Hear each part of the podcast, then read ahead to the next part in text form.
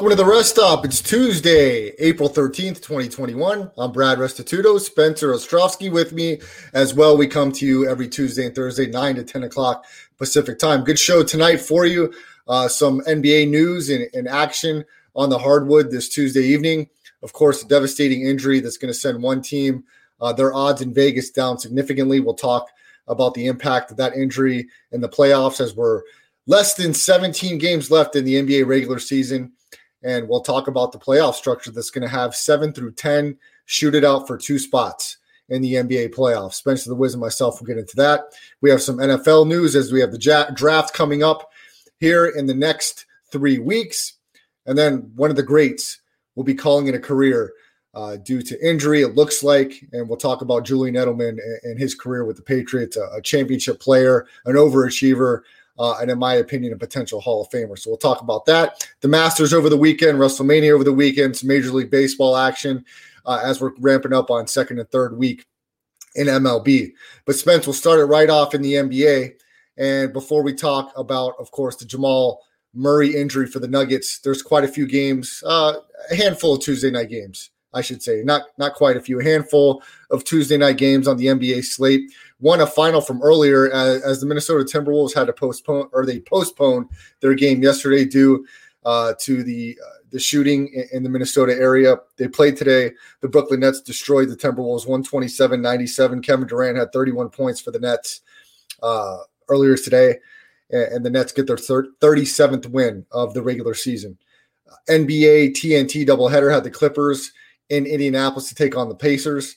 The Clippers were without Kawhi Leonard. Paul George makes his return to Indiana, and he has a great night as he has 36 points, seven rebounds, eight assists as the Clippers get the win 126 115 over the Pacers. The Clippers move to 38 and 18 on the season. The Hawks get a road victory 108 103. Clint Capela had 21 rebounds, Spence 19 points as the Hawks get the win, and now they're five games quietly, Spence, five games over 500. The Hawks on the season. Lakers go four and three in a road trip, or, or four and five. Either way, something like that. They they showed pretty well. Still without Anthony Davis, without LeBron James. Lakers in comeback fashion get the win over the Hornets tonight, 101-93. Dennis Schroeder had 19 points in the win. Kyle Kuzma had 20 plus points for the Lakers. Lakers 34 and 21 on the season. Expecting Anthony Davis and LeBron back in the next few weeks. They'll be ramped up, ready to go come playoff time. Andre Drummond trying to get comfortable in the Lakers uniform. He's going to be a very nice presence for that team in the middle. He only had four points tonight, but he had 12 rebounds. He played 24 minutes for the Lakers, and he's going to continue to get acclimated in that Lakers lineup. And the Lakers are going to be ready to go come playoff time. So it's going to be a great uh, playoff series uh, f- for one through eight. And then you'll see seven through 10 as well, trying to fight for those last two spots. The Jazz, they get the win tonight. They get their 41th win on the season, 41st win on the season, 106 96 over the Thunder. The Thunder, they lose the game, but they cover the big 16 point spread. Two games still in progress. One them, the second part of the TNT doubleheader. Uh, the Trailblazers, they go scoreless here in the last couple minutes, it looked like, as the Celtics take the lead at the end of three. Celtics in Portland, Celtics leading 92 87. And then six minutes left in the fourth quarter. The Suns, they're pulling away from the Heat 95 78. And that'll be good for Spencer the Wiz's ticket. Spencer, we got any highlights for tonight's NBA action as uh, some pretty nice wins for some teams trying to secure those spots as we're talking about kind of the playoff structure coming down the home stretch of the NBA season? Yeah, absolutely. So we'll start with the Lakers, who are trying to, you know, stay out of that little play-in tournament, which they would not prefer. And I think every team uh, trying to make a playoff spot would also prefer, because uh, otherwise it's probably not going to happen. But Kyle Kuzma stepping up big time, uh, got a very good, valuable contract. Some people say he got overpaid, but he's actually getting paid less than Markelle Fultz, who is out out for the season with uh, that torn ACL. But besides that, I think Kyle Kuzma was just a better player. Uh, had a nice game today. When I say dragging it, not really running freely, but he seems to be playing through it. Well, here he is. Doesn't look too bad on that, did it? Kuz first the triple, and then he comes down and gets a return pass from KCP and flushes. Goes right over the top of the defenders and throws it down. That's really nice looking play. Spence, yeah. is, is, Kyle Kuzma an underappreciated player in the NBA? Because I think this guy is super talented, and I, I think he could be the number three on any team in the NBA and a solid three. I know he's hasn't been as consistent at times, but man, every time I see him, he's filling up the bucket, and and he can play. He can play on both ends of the floor. He can play. Uh, he's in a bit of. He's just in a really weird spot. He was kind of that player that got left behind from that original group, that hyped group he wasn't drafted very high either, so his expectations were he always kind of expect or exceeded them in the beginning. And as time went on, you know, people kind of expected more from him. And I think now this is probably the best time he's had in his career, period. I mean, he won a championship, but he enjoys being the leader of this team, and you can tell and as soon as LeBron James and Anthony Davis comes back, you probably go right back to the bench uh, to fill that role. He's being patient. Uh, you got to appreciate out of a young guy. He's stuck with the team. He clearly enjoys the culture, and maybe one day he'll get his chance. I, it's just hard to place him somewhere because he's never had to be the guy, even when you know Brandon Ingram and Lonzo Ball were there. He was always fourth or second fiddle, and you can say Josh Hart to a certain extent. Uh, his career is fascinating. Um, other action in the NBA tonight. Uh, I actually kind of forgot this, but Blake Griffin obviously played with DeAndre Jordan. Now they're playing again on the same team. Be curious to see if they play off the bench a lot of minutes together. You would think that'd make the most sense, and you know some of that uh, kind of synergy is still there. To reach ten points this afternoon, Griffin down the floor, beautifully thrown to his former and now current teammate the Timberwolves are so garbage. They actually have uh, D'Angelo Russell back, but uh, clearly not making that big of a difference. I don't think they were ever going to win. Uh, you know, I don't think the Timberwolves are ever going to beat the Brooklyn Nets, but it just doesn't seem to getting improving. But we'll see. I mean, I think this is probably like the seventh game that D'Angelo Russell and Karl-Anthony Towns have actually played together in the same game. We'll see if they can uh, end up doing something at the end of the season with uh, newly first overall pick acquired. Um, Anthony Edwards, excuse me. Uh, we'll go on to the Clippers. Yeah, go ahead. What you saying? Quite a few DNPs for DeAndre Jordan in a Nets uniform here in the last few weeks. Uh, what's going on here? He finally get a little action today, but De- DeAndre Jordan getting some DNPs. The Nets looking to go small ball. I mean, is this going to change come playoff time? This guy's healthy, been a healthy scratch. Yeah, uh, he's just old. he can't play that many minutes. And I think you'll see it very similar to the way JaVale McGee was treated last year, where he played significant minutes in the first round and then none in the second round and played again in the finals. So it kind of will be completely matchup dependent. He clearly isn't terrible, but he, he can't play more than 15 minutes a game typically. Otherwise, he'll probably get injured. And that's kind of how they played him from now on. It's so funny. Every time you hear people talk about the Brooklyn Nets, his name is always mentioned, but people don't really realize he isn't getting that many minutes for the team, and that's you know it's for a reason. Uh, I'll quickly show uh, the Utah Jazz highlight. Nothing, nothing too interesting between the Thunder and Utah Jazz, but a nice pass from Conley. Conley right into Gobert. Gobert does a nice job sealing and then releasing and getting the dunk. Could have been an and one actually. so there we go. Rudy Gobert. Spence, Lu Dort, forty-two points for the Thunder tonight. Yeah, one of their great young spots. I was actually going to put one of his shots in there. I didn't realize he had that many points. I'm actually a fan of the guy because he won me my ticket earlier, and like I think last month he had a game winner. Uh, I don't remember who they were playing, but uh, I'm a he's kind of my number one uh, sleeper pick a lot of the times. But it's it's him and Shai Gilgeous-Alexander and all their 28 picks. After that, you know, there's not much to talk about for OKC Thunder. One more highlight for tonight: the Hawks we all know how good they are offensively, but they've just come together on defense and they're a completely different team now, making it all work. And this is a play, it's just a great example of everybody is locked in and they want to win. With the nice setup. Well, Capela again gets oh, another Goodwin double. read the pass perfectly. Intercepts, leaves it for Huerter. Corner for Bogey. Three ball on the way. Nothing but net. Beautiful steal by Goodwin started the play. And watch how it finishes. Kevin Huerter in yeah, particular, Spence, I think, is just. I, I, I was really hoping you could pull this crazy highlight from this game at the end of the first half, a full oh, court yeah. pass with 0.6 seconds left that Huerter caught in stride and pretty much in the air, laid it in with 0.6 seconds. It was incredible. But continue your thought on Kevin Huerter.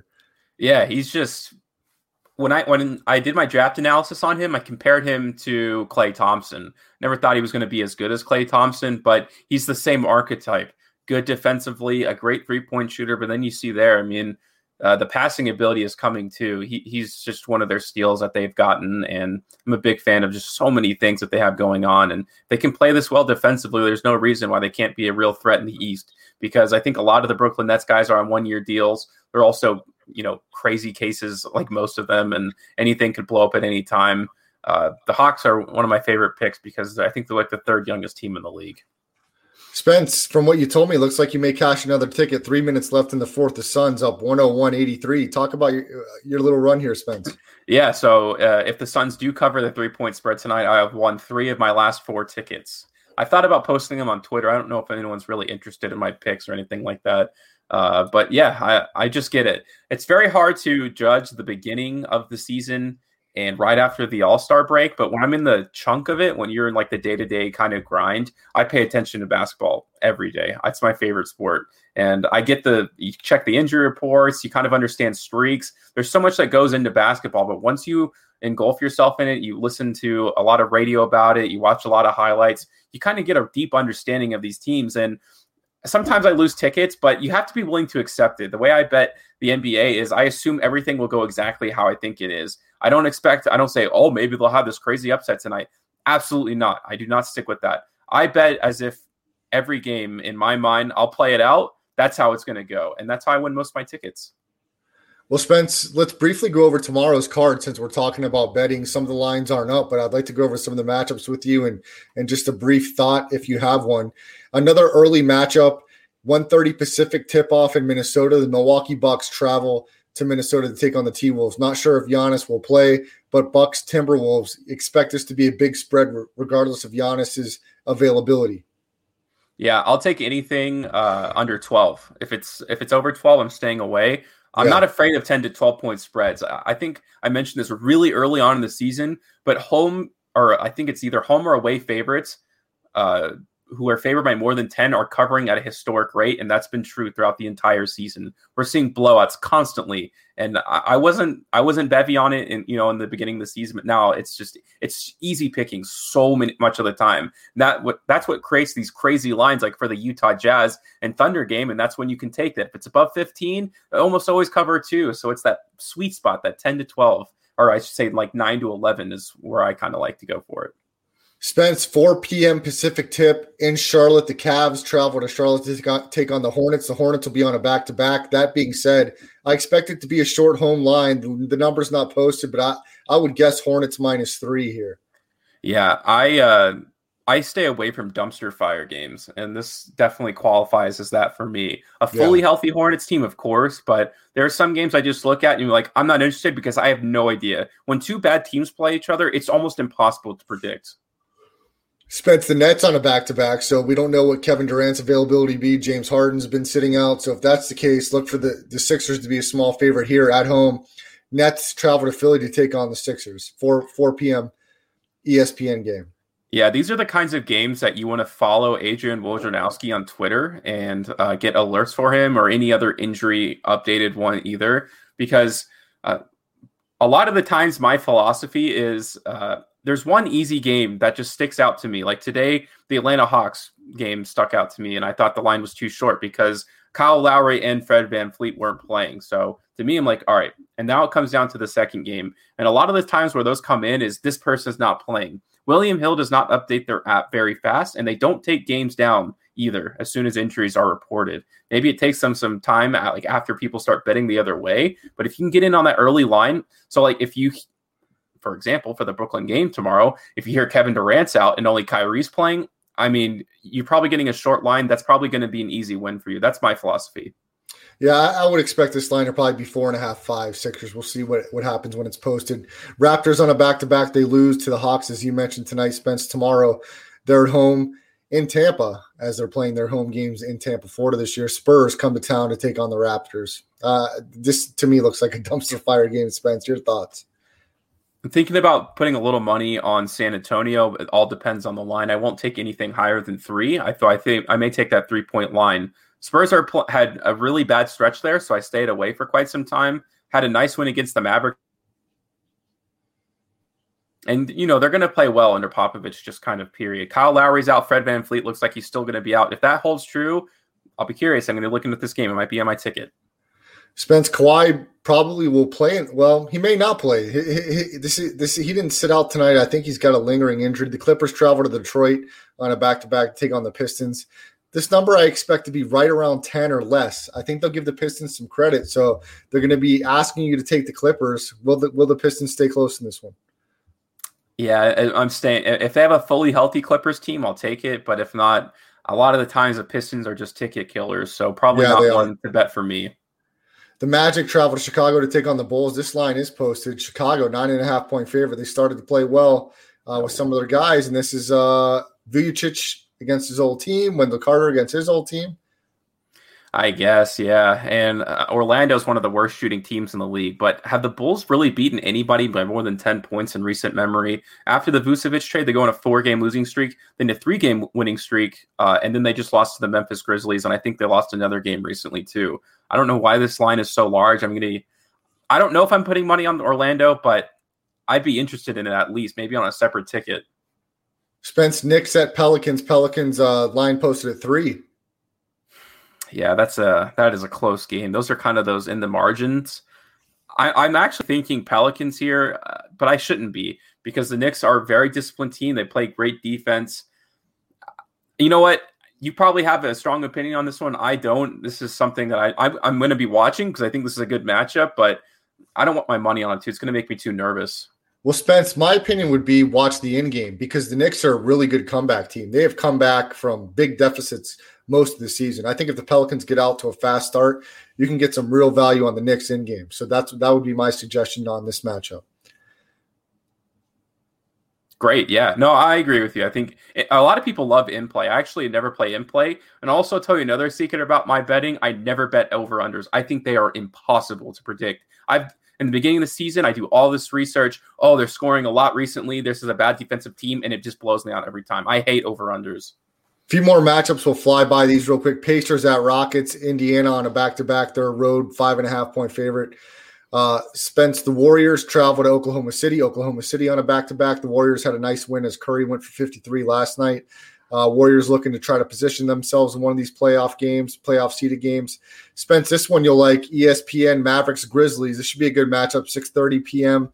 Pacific tip. Looks like Dallas is a one and a half point road favorite against uh, Memphis. I hate betting Memphis, but if I was, if I was trying to be objective about this, I think Dallas is going to blow out Memphis by like 10 points. So this seems like an easy line. I don't know why it's so close. We'll get into this one. The Heat will be on a back to back. They'll travel to Denver. Denver now without Jamal Murray, they're going to be a four point favorite at home against Miami Heat. Strange. Uh, I'm taking Miami. I think that I think that's going to be one of the games on my ticket. Uh, they're going to have to. It's going to take a few games for them to figure out how to get uh, pass losing their second leading scorer, which we're going to talk about in just a second. But Miami for sure for me. And then it'll finish off in Sacramento. The Wizards will be taking on the Kings. Uh, Spence, the other night, I think it was three nights ago, the Wizards had an incredible win against the Warriors. They were down three. Uh, the Warriors had the game in hand with under 15 seconds left. The Wizards got another possession. Bradley Beal from the corner shot a three got fouled, hit the three, and nailed the free throw to win by one against the Warriors. It was nuts. Yeah, uh, I actually really enjoy betting the Wizards. They're a great in spots, and they've been having a much better second half of the season. They're a team to watch on a nightly basis if you get favorable lines. Yeah, the Celtics trying to pull away here is uh, the last game going here on the Tuesday night schedule. They're leading the Blazers 104 99 with about five and a half left. The Blazers are the highest scoring first quarter team in the league. They haven't done much after that. They scored 38 tonight in the first, Spence. Then they scored 22nd. I'm sorry, they scored 22 in the second, 27 in the third, and they've only got 12 through half the quarter here. Uh, they're going to need a big push at the end, and they're going to need a push for this game to go over well, to go over as well. Uh, Spence, let's talk about the news though in Denver. Jamal Murray torn ACL out for the year, huge blow for this Nuggets basketball team. Huge blow for the NBA as Jamal Murray has been great in the playoffs the past few years, having duels, with Donovan Mitchell and just being an absolute star come playoff time. We won't see him this time in the playoffs. Who's going to fill that role for the Nuggets as their point guard, scorer, distributor? Uh, it's just heartbreaking news. We know probably the best player on that team is Nikola Jokic. They've made a nice trade for Aaron Gordon. Michael Porter Jr. has established himself in the starting lineup, uh, lineup as an offensive threat. What does this do to the Nuggets? I heard in some places the Nuggets uh, championship odds in Vegas went from somewhere between 75 and 100 to 1. That's huge. Yeah, I mean, first of all, I just want to say how sad it is and I'll even go back to like my days when Memphis was like going to the conference finals when I loved them so much and I wanted them to do everything to get there. But I never ever wanted them to get there because of an injury. It's just one of the most it's one of the worst feelings in the world because no one wants an asterisk next to a win. And besides that, he's a young kid and to see him go out and plus probably means probably going to miss half of the season next year. We have to think ahead, not just in this year's playoffs. And who's having a career year, shooting 40% from the three point line. There's nothing good about it. And you just hope that he can come back healthy. I mean, this just completely messes up their timeline. They make a big trade to get uh, Aaron Gordon at the trade deadline. They get rid of their first round pick, RJ Hampton. And it's just, I mean, Aaron Gordon is definitely not enough to take them. And you got the Clippers and the Lakers and the Suns and the Jazz, there's, they're not going to get past him without Jamal Murray. That's the reality of the situation. So my uh, Clippers ticket to make it to the finals is uh, looking better now. I guess that's kind of one of the only bright spots here for that. But again, you hate to see these kinds of things, and you there's nothing you can do about it. It's just one of the worst injuries in sports. Spence, who's going to be able to fill this role for for Denver? Who who's going to be potential options to go to? Nobody. if you want my real honest answer, it could have been Gary Harris, who two years ago was almost averaging 20 points per game, but also got sent in that Aaron Gordon trade. And I still think it was objectively the right choice. You can't predict a, um, you know, a torn ACL. It's, they just don't have the guard rotation that they need. They're very much role players. It's not, it's not like if Mike Conley went down and Jordan Clarkson was, you know, supposed to go up into the starting lineup. They don't have a guy like that, period. So it's going to be really, really rough for them. They're going to have to depend a lot more on everyone else to kind of use the scoring production. Talking about specifically the point guard position, it's a disaster. That's Spencer the Wiz. Follow him on Twitter at Spencer the Wiz. And you can catch the rest stop every Tuesday and Thursday, 9 to 10 Pacific time. If you miss any of the show live, make sure you check out the YouTube channel. Search Brad the Believer, like, subscribe, all that good stuff on there. And um, as well, if you miss any of the show, check out the audio podcast version of the show at any of the podcasting platforms. Landry Football Conference call and the rest stop will be underneath there. Spence, let's keep it in the NBA. Uh, Mark Cuban came out and said today uh, he's got some issues with the expanded playoff. He voted for it. Now he's saying it's an enormous mistake. What's Cuban talking about here, Spence? I mean, this is what every NBA or basketball fan wants to see. They want to see uh, competitive basketball till the end, and then you have an opportunity uh, for four teams to really uh, play their asses off for two playoff spots. I mean, it, I think it's a great thing. Yeah, it's only an enormous mistake because the Dallas Mavericks are the seventh seed in the West. That's why it's an enormous mistake. I'm going to pull up a quote now because you kind of alluded to it. This is what Mark Cuban had to say about it. The worst part of this approach is that it doubles the stress of a of the compressed schedule. Rather than playing for a playoff spot and being able to rest players as the standings become clearer, teams have to approach every game as a playoff game to either get into or stay in the top 6 since the consequences are enormous. So players are playing more games in more minutes in fewer days. That sounds great. I think that's what we've all yeah. wanted there's so many old heads, you know, like old classic NBA guys who hate resting. Period. I don't. I don't really care about it that much, but obviously the way they, you know, portray it, we all want that. No one wants to see like the last two weeks of basketball as a dumpster fire. Also, it goes this tournament goes so deep. I guess I can pull up the standings now and kind of just explain how the end of this works, and uh, that way you guys have a better understanding, you know, of like what is going to be coming here. It's kind of this. I think it's the same as last year. I'm not sure, but in any case, okay. So if the playoffs were to start today, everyone's famous quote, right? Uh, no one really likes that, but here we go. So Dallas and Memphis will be playing a playoff game if the playoffs started. And the winner of those two is the seventh seed. So the first playoff game is to determine who the seventh seed will be. let's assume the Dallas Mavericks win that game, which they most likely would. That means there's eight, nine, and 10 left. So the way the eighth seed is determined, nine and 10 will also play a one game playoff game, uh, just like Memphis and Dallas did. And the winner of that game will have a chance to be the eighth seed now, and the loser of that one game series will be out of the playoffs. So let's say in this case, the Golden State Warriors win. So now that leaves the Memphis Grizzlies and the Golden State Warriors. They play, it's not a best of three, uh, but they do play a three game series theoretically. All Memphis has to do is win one game. And in order for Golden State to take, that's how the playoff season works. And the reason I like this so much is not because 9 and 10 don't have a reason to give up. It's because 11 and 12 technically don't have a reason either. So less teams are tanking at the end of the season. The Pelicans are only one game out of the 10th seed, so they're only a game out of the play-in game, and right now they're only two games out of the A seed. So everyone's going to be trying as hard as they possibly can to get in there. And the Sacramento Kings, you know, are floating around. They're four games back. They're terrible. Uh, but you know, again, the less teams that are given up at the end of the season, the better. And that's why I'm totally in favor of this uh, little playoff we, thing we have going on here. I completely agree. I think it makes it more competitive from top to bottom, all the way to the end. And look, we, we've seen some crazy injuries this year, Spence. We just talked about one with Jamal Murray. If a team like the Pelicans or somebody gets hot, they're late, like the Phoenix Suns did last year, and they go against a team that's all of a sudden lost one or two key players, this is the NBA, and we can see anything. We I know it's college basketball. We saw UCLA go from the play-in game to the Final Four, and uh, we're a buzzer beater from half court away from being in the championship game. So, um, look, I, I, think this is great.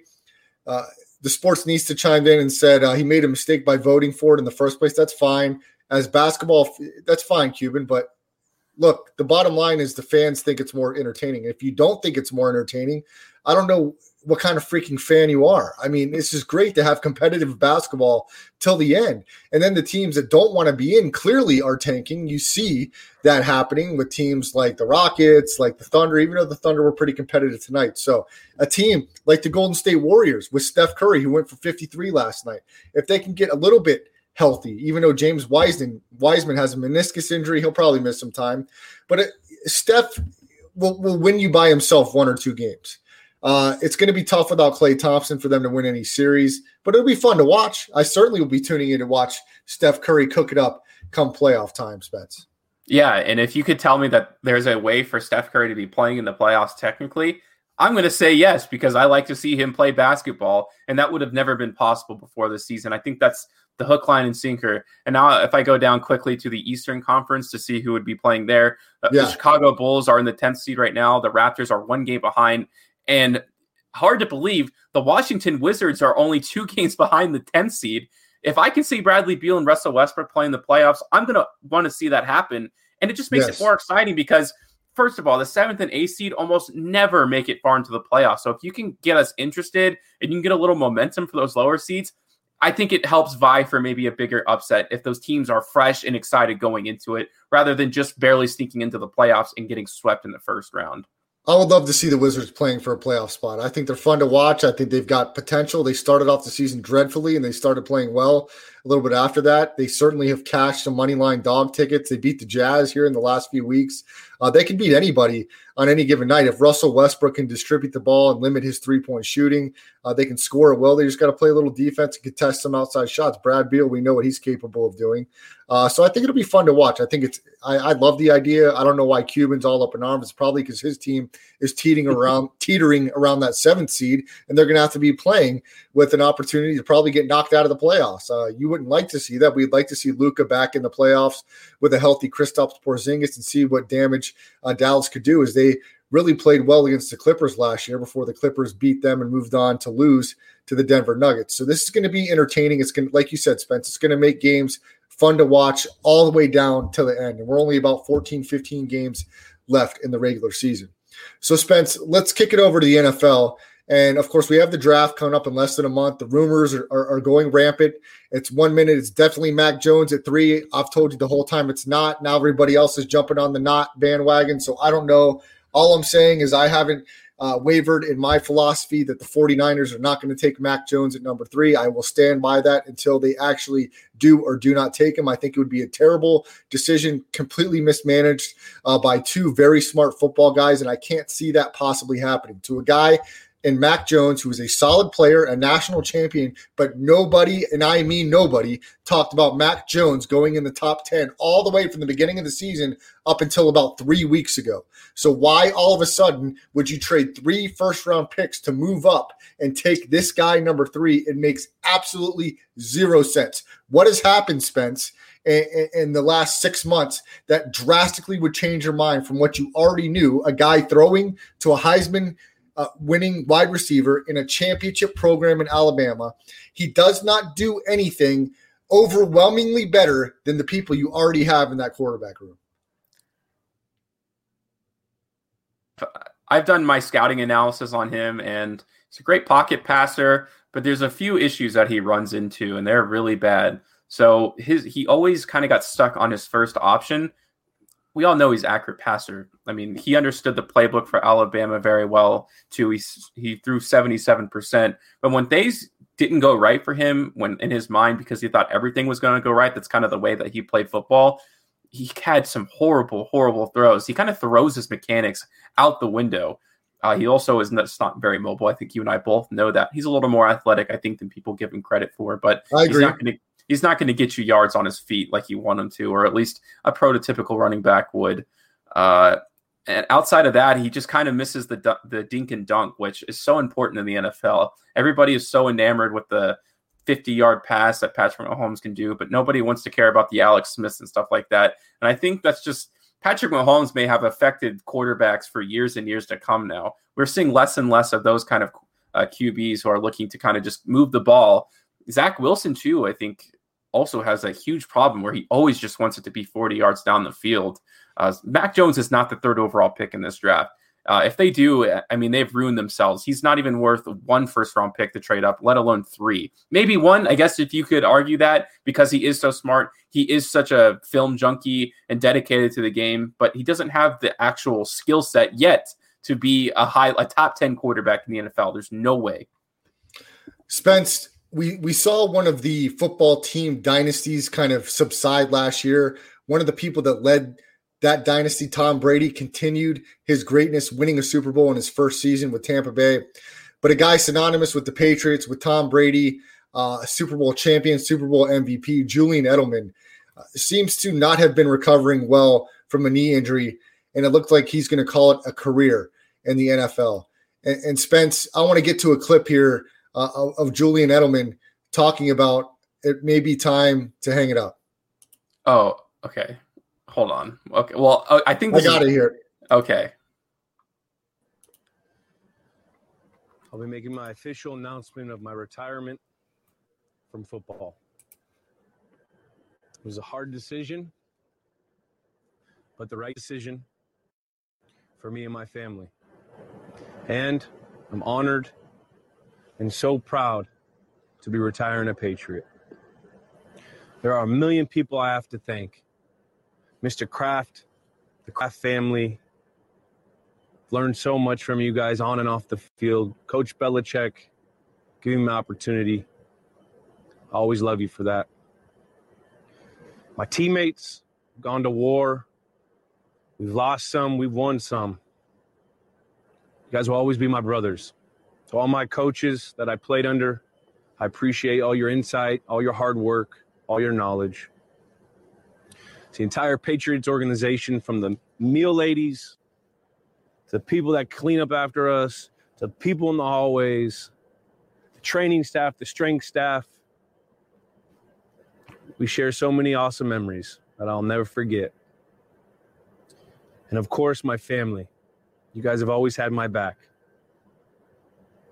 It's been the best 12 years of my life. It's hell of a run. And I can't forget you, Patriot Nation. You guys have welcomed me and my family to a region we do not know, we didn't know. But now I'm one of you. I'm going to leave you guys with two words Foxborough, forever.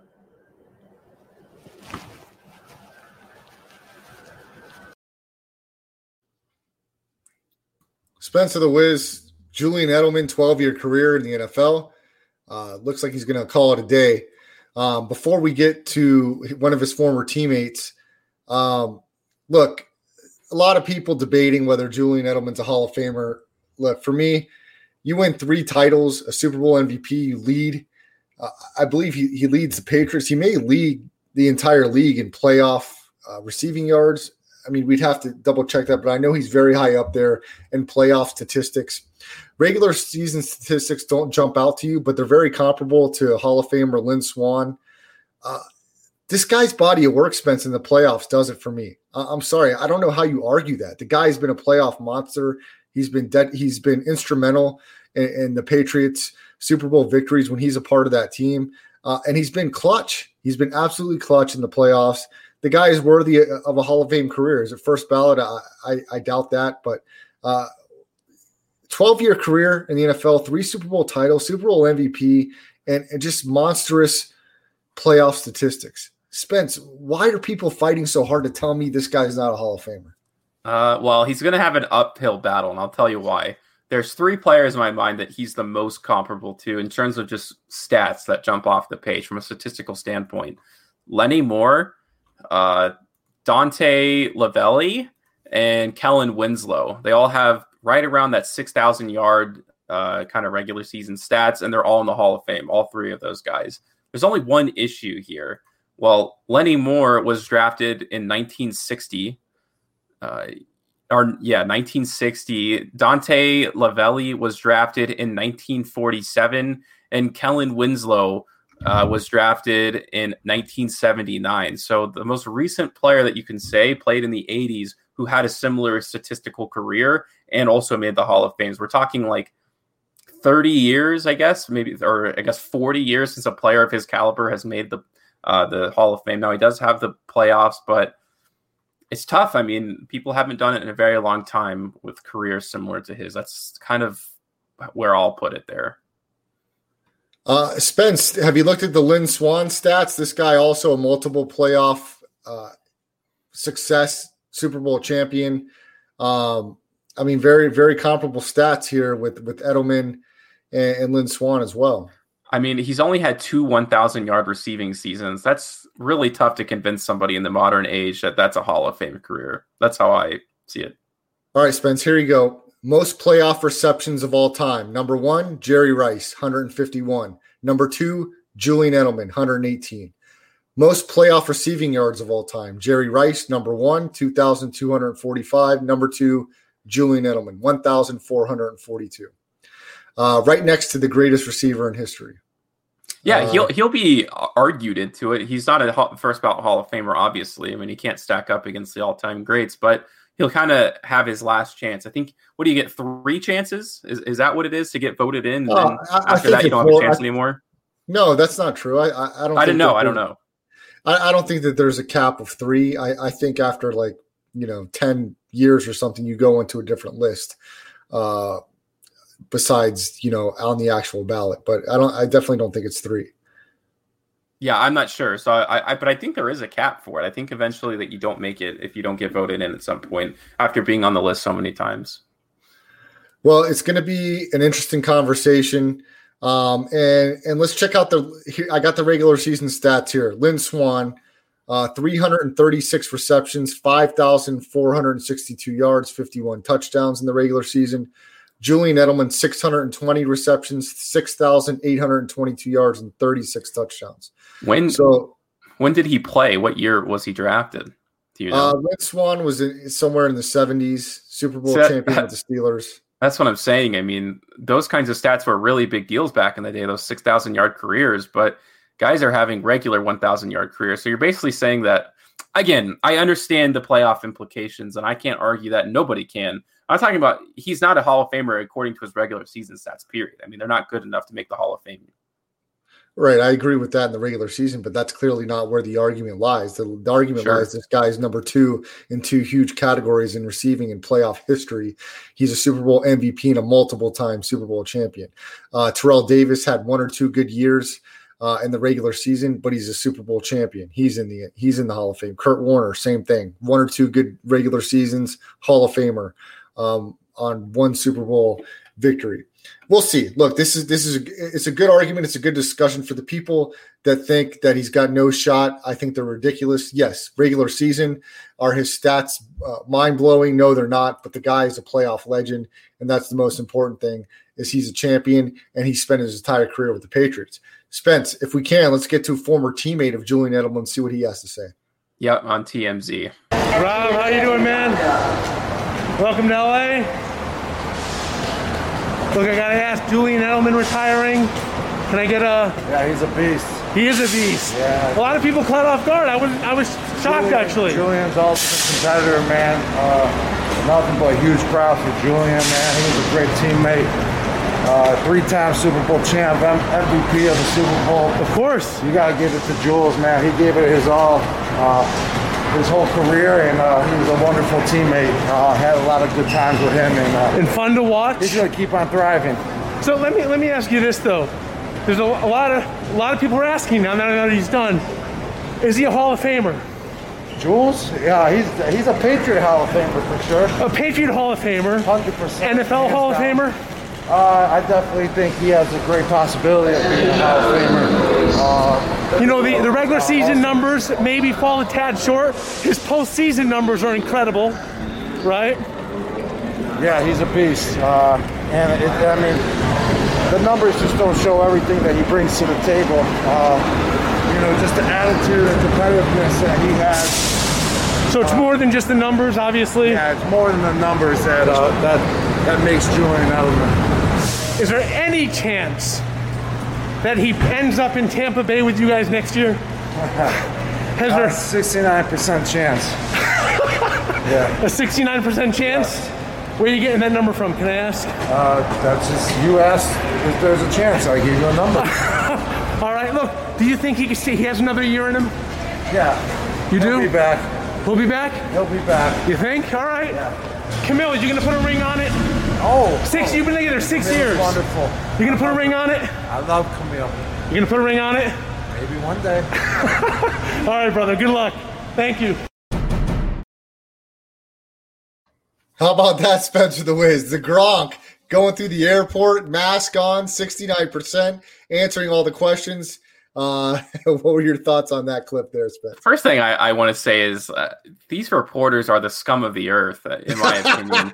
Come on, you just get on out into LA and this guy's harassing you and walking with you to your car. He was actually very nice. Like Gronk was very nice about it. If I was him, Yeah. I'd slap the phone out of his hand and be like, dude, I just got off a plane. Like, don't talk to me. There's probably going to be press releases and stuff about this. Why are you like waiting for my plane to land? That's very strange. And he's also just a dork bag. I mean, just like, what do you think about this? What do you, I, I know it's nothing to do with the conversation, but good lord, dude, like those people have no lives like at all. They're just clout chasers, and that's all that matters to them. It's a kind of a sad existence, in my opinion. So, Spence, if you were a super famous celebrity, you wouldn't uh, be too kind to the paparazzi following you off your airplane. I'd be nice to them, but I'm like, at least I would be like, make some sort of like availability or some sort of schedule. And if someone harasses me like that, I'll call the police. I mean, that's insane. If could you imagine somebody trying to do that to you while you're doing day to day things? And I know that happens quite a bit, but these guys are football players. I mean, they're not. It's kind of weird, right? Like when you're a songwriter, you're kind of like talking about your feelings. You're putting yourself very much out there, but at the end of the day, these guys are just guys who make money playing football. They're not true celebrities. Uh, Let this guy live his life and have those answers questioned when it's kind of appropriate when they're at practice. I don't know. I, I, I don't know if you feel the same way about it, but um, that guy in particular, I just felt like was such a dork. Spence, before we move on from the NFL, you had uh, one more topic you wanted to get to a little bit with some NFL discussion. Yeah, it's it's not a huge discussion. It's kind of just something that I guess all Americans are talking about in general. So the NFL came out and said that uh, you know personnel and staff who refuse the vaccine uh, will not be allowed to interact with players. Like there won't be tier one or tier two staff. I don't know what that means specifically, but obviously that means that they're not going to be talking and uh, interacting with the players. And that kind of gets into the more overall discussion of should you force somebody to get the vaccine and is it the same thing as forcing someone to get the vaccine by restricting them so much that they can't really do their jobs? Where do you land anywhere on this argument? And I don't do you feel a certain way about it? I guess. Uh, I, I, honestly, I'm I'm not a big fan of of forcing people and telling them what they need to do in order to do their job. Um, since since when did we live in a country that does that? Uh, I, I mean, it just doesn't make sense to me. Yeah, it's a fat. It's fascinating, right? Because technically, everybody should get the vaccine. It's just good for everybody. It's good for elderly people, people at risk. But on the other side of it, we've never really been forced to do anything. I mean, but there's also dangers to that because that means that we've allowed anti-vaxxers to kind of rise up, and those kids are getting abused by not having the most basic vaccines put in their body, like chickenpox. So, do you? I, I guess it kind of comes down. It's so weird how politicized this thing has become uh, like it's people are saying like what are you putting in your body? Basically just saying that you know f the world scientists. The way i look at it is this though. If you want to get down to the most basic root of the vaccine a the vaccine works and everybody becomes immune or b it doesn't work and it's a disaster and people die or whatever. I mean that would cause the end of world governments. If every like if half of the population on the planet took this vaccine and it has some sort of horrible effect that's going to cause nuclear war and we'll all be dead anyways. So that's like my basic stance on the vaccine.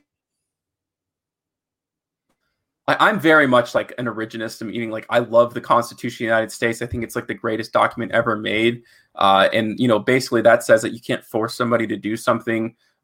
I just think whether you're not you like what side of this you you like stand on we are going to be forced to get the vaccine one way or another, either to travel through planes, to I don't I doubt it'll get to the level of working, but I think corporations will eventually like not hire new staff unless they are vaccinated, like that kind of thing. It's kind of scary because like, yeah. oh, what can happen in the future? But come on, I mean, you have to kind of cross that bridge when you get there. You can't just start having panicking people and saying like the next thing you know, like you'll have no rights at all. I think that's too much of a far leap. But clearly, I mean, we're getting closer and closer to those steps where corporations and your jobs, the way you make money, are going to say you have to get the vaccine. You are right about that, Spence. And I'm not anti-vax, Spence. I just don't like that we we it's too soon to have enough information about the long term right now. Now you've told me you've gotten your vaccination already and you haven't had any effects, which is great. Uh, I've listened to some stuff on on uh, the radio from firsthand experience from doctors where there's been questions about the delivery of the vaccine if they're not if the person injecting the vaccine is not doing it correctly uh, if if they do it wrong it can lead uh, to some of that pain in the arm or injury that there's a certain way to do it with the mm-hmm. muscle um, so that that information doesn't necessarily worry me i would just hope that i have somebody or ask the questions necessary to make sure that the person delivering my vaccine knew what they were doing. I just wish we knew more information about because uh, I, I you're the second person today, Spence. I heard about some of this blood clotting issue with the vaccines. I mean, what is this about? I mean, I need I need I would like more information. It's not something that should be dismissed. Uh, yeah, for sure. I think it's it's weird to blindly accept something uh, it's actually, I think, only for the Johnson and Johnson vaccine, which is the one that I got. But it appears to only be for women from a certain age, like 21 to something like 30 something. So I'm not a woman, obviously, but you know, you got to just try to pay attention to the signs. And I guess the scariest part about it, just in general, is the way that pharmaceutical companies are ran. They make a drug, and it doesn't have to be the vaccine, just any drug, and they make what five billion dollars off of it. And because it's rush or production and just because of medicine in general you're never going to have a perfect medication there's going to be a lawsuit. I'm sure there'll be a lawsuit over the johnson and johnson vaccine. But the thing is when you make $5 billion and your lawsuit settles for 1 billion let's say let's even make it to the extreme. They, they have to give up a billion dollars. Well they've just net profited $4 billion or such. Let's or the cost of the vaccine let's say is even more than that even if they profit $2 billion Everything else, I mean, falls by the wayside. That's such a big profit margin line. And I think that's the main issue with pharmaceutical companies, not necessarily every case by case, but those small cases that they either cover up or they don't care about or they don't do enough due, due diligence on. Spence, we're going to wrap up the show with a little uh, take on the Masters weekend. But before we do that, Spence, before we do that, I've got to tell you a, a quick story here. So, uh, a buddy of mine who I haven't seen in 20 years, uh, his name's Julius Lee. I played football with him in high school. Um, you know, as you've you've seen, I've reconnected with some old buddies here in the last couple months. But Spence, listen to this story here. So Julius was staying at the Circus Circus, and uh, I picked him up from the airport, and we were at the Venetian. He walked from the Venetian to Caesar's Palace, uh, Caesar's Palace to MGM. This is walking. MGM back to Circus Circus. Circus Circus took a nap for an hour, got up, f- managed to walk to the Stratosphere, and then the Stratosphere to Drai's nightclub, Drai's nightclub back to Circus Circus. Got to his room around 5 a.m. and was up for approximately somewhere around 23 hours. Spence, this is some insane walking by my man Julius. Spence, you're, you're mute there. Oh, geez, a rookie mistake by me. I was drinking water. Uh, but when I was in the military, I used to I used to actually run the strip from UNLV, and we'd run all the way down to I think the Newark, New York, and back or something like that. So I've transversed the land a little bit. Uh, but if you're, I guess the hard part is if you're not a local, then you don't really understand like the whole trolley system. It's like really good. You can hit a lot of the casinos without having to walk too much. And I think as time goes on, that'll only get better. I guess if you really just want to discover every part of the land, you're probably talking about uh, like five miles, probably, which is a lot, but it's not impossible. It's like a 5K's worth or something, somewhere around that. Yeah, with all the back and forth, he quite put it in. I asked him if his shoes kind of, you know, fell off and, and broke down on him. He said he had some fine Italian leather pieces in there and they held up nice. So uh, I told him he was a cyborg for making that walk uh, back and forth all the way around uh, with the drink in one hand and smoke in the other. I mean, wow. He uh, he was not taking Uber. He wasn't taking a cab. He just decided to walk it. So uh, it was good to see him. Uh, so if he checks this out, uh, talked about his little story about walking up and down the strip. Man, to me, I would have been like, "What the hell's going on?" 5 a.m. and uh, he he was up 5 a.m., 4 a.m. his time flying out, and then 5 a.m. Vegas time, which is 8 o'clock East time. That's that's a hell of a lot of walking. Uh, Spence, the Masters weekend. A lot of people said it wasn't so eventful. I completely disagree. Hideki Matsuyama wins first Japanese player to win a major uh, championship, or at least at the Masters.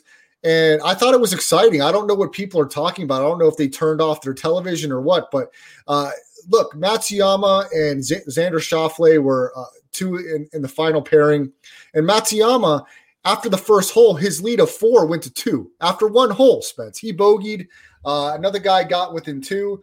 And it was within two or three most uh, of the back half. Now, Schauffele shot himself almost out of it on the front nine. I, at one point, he was down to four under, made a roaring comeback. At one point, four straight birdies for Schauffele.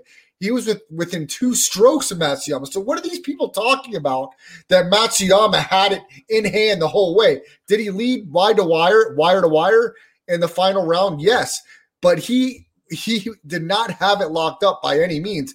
Schauffele was right there, and then on 16, that triple bogey, I believe that he had, or double bogey, completely took him out of it. If it weren't for that shot on 16, Schauffele's right there till the end.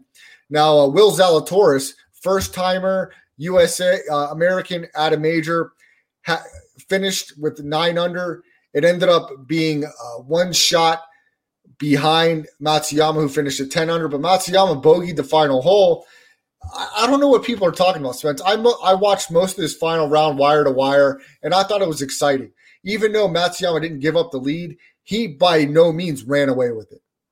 Yeah, I agree. I thought it was a very good Masters, and it's cool to see someone new win it. Always, uh, it's kind of the best part of the Masters, unless their name is Tiger Woods. Then there's nothing more exciting than that.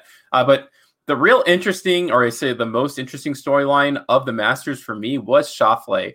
And you're talking about number 16. The only reason he triple bogeyed it is because he was trying to go for the hole like yeah. that much. Like he was taking a massive risk. It cost him six hundred and I think twenty five thousand dollars. So I guess I'm curious to get your opinion on this. If you were in his spot and it's a it's a long shot for you to win the Masters, but it's technically in reach, would you go for it knowing you could triple bogey the hole, or do you play it safe and you secure as much money as possible for the mat for the majors because it's a huge payday? Well, Spence, the way Schauffele was playing, I don't think he needed to go for broke there. He was playing great golf on the back nine. Like I said, four straight birdies, and Matsuyama was not doing anything to separate himself. So that being said, and Schauffele's been right there in the top five of, of some of these big tournaments. I didn't think he had to put himself at that much of a risk. I didn't realize that shot was going to be at risk of going into the water and costing him that penalty. If he could have done it over and he could have played himself conservatively on 16, he still got 17, 18 to maybe catch up two strokes. I don't think that that's out of reach. I mean, I didn't think Matsuyama did enough to separate himself. Of course, hindsight's 2020, Spence. It's easy for me to say that now. Uh, at the time, you're, you're at a limited time frame to make that decision. He made the decision. It didn't work out for him. I thought he played a great round and just didn't work out for him. But Schauffele will be right there at the Masters in the future. He's been right there at a lot of these majors in the top 10, but Matsuyama deserves tons of credit, Spence. He did what he had to do to hang on and to, to be the first Japanese golfer ever uh, to win the Masters. Spence, by chance, did you did you catch the the tweet I sent you in the direct message of the Japanese sound of Matsuyama winning the tournament, or are we not able to pull that? Uh, I could pull it. Just give me one second. I'll, I'll pull it up in just a moment. Okay, um, but but, but yeah, I, I, yeah. I just want to say about him is it wasn't a perfect round, but I mean, being the leader going into the last day of um, a tournament is especially the masters it's got to be one of the worst feelings in the world uh, i would not want to be because everybody's looking at you everyone's waiting for you to slip up and he even did in the front nine we were just talking about that but to have the guts to someone who's never won the masters be able to do that who's never won a, a major championship period uh, it's great i mean it's why we love golf it's what makes it so special uh, to me and pulling up the clip here and let's take a look 松山英樹 マスターズを勝ちました。ついに日本人がグリーンジャケットに袖を通します。日本人が招待を受けた85年。ついについに世界の頂点に松山は立ってくれました。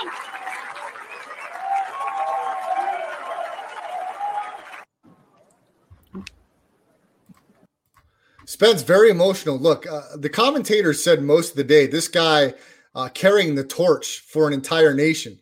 Uh, the country of Japan is, is very big in golf. Uh, they take it very passionately. They're trying to make their way into becoming a dominant force in the golf game. And this is enormous for the country of Japan. They are super excited to have Hideki Matsuyama carry that tor- torch and the flag bearer, the first Japanese player ever to win the Masters. And congratulations to him. And I thought it was a great tournament, a great final round. What, what all these other jabronis are talking about, I really don't know uh, because Matsuyama never pulled away. He won by one stroke. Uh, two strokes is nothing. You saw that on 16 with Schauffele triple bogeying. It, it was never completely pulled away that Matsuyama won the tournament. And even though he had the gimme uh, to go up one, we've seen people miss those putts, Spence, under that pressure. He could have easily missed that putt. And we're talking about a playoff between Zalatoris and Matsuyama. So forget all that nonsense.